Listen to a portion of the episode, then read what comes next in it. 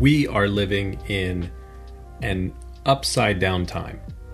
Interestingly, both religious and non religious people are agreed on this point, and even agreed that our condemnation of judgment is not exactly a good thing. What do I mean, our condemnation of judgment? Well, there are vocal cultural influences that contend that we can't make moral judgments about others because such moral judgments are the imposition of our morality upon others, and that is judged as wrong by some in 21st century Western society. Let's not yet call out the obvious that their judgments of judgments might be, according to their worldview, unjust. I'll let you think about that one. But as I said, both religious and non religious thinkers agree that these concepts are upside down and backwards. One such non religious thinker is atheistic author and podcaster Sam Harris. If you don't know that name, you can search him online and you'll find tons of information about him. But in 2010, Sam released a book called The Moral Landscape, which is based upon his similarly titled PhD thesis from UCLA.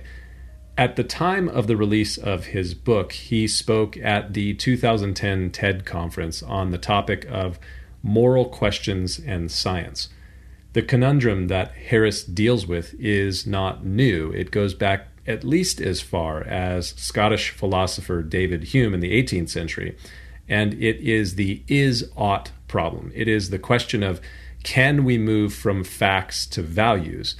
there are many layers to this whole philosophical discussion.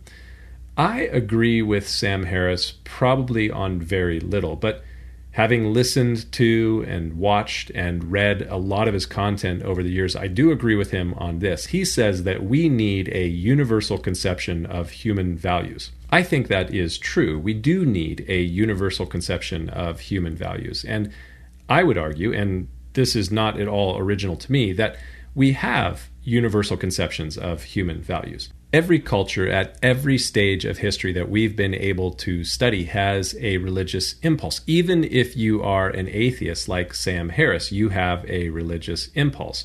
So did the late atheistic author Christopher Hitchens. Both Harris and Hitchens are, or were, in the case of Hitchens, full of moral declarations which are directly connected to this religious impulse.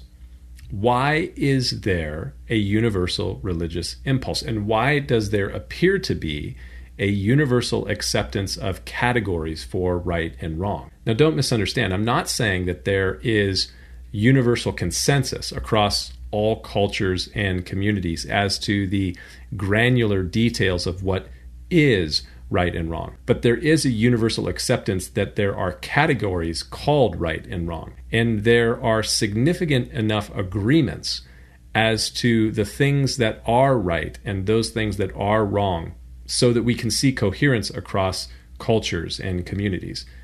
Why am I bringing this up? Two reasons. First, I agree with Sam Harris. We need to do away with this notion that there are no objective right and wrong answers to what is right and wrong. But second, I think we need to accept that the very fact that we have religious and moral impulses, the fact that there are universal categories called right and wrong, the fact that we, by nature, judge, these realities point to the fact that there are not only objective categories of right and wrong, but that there is also one, one individual that established such categories and hardwired them into the firmware that you and I run on. The apostle, and I would say philosopher, the apostle Paul wrote in the book of Romans, You are inexcusable, O man, whoever you are who judge. For in whatever you judge another, you condemn yourself. For you who judge practice the same things. For when Gentiles or non religious people who do not have the written and divinely inspired law, when they do by nature the things that are in the law, These, although not having law, are a law unto themselves, and they show the work of the law written in their hearts, their conscience also bearing witness, and between themselves their thoughts accusing or excusing themselves. In this observation, Paul is making very clear that the fact that you judge others is a judgment, that you will be judged ultimately by the perfect and impartial judgment of the ultimate judge. Something to think about. We'll see you next time.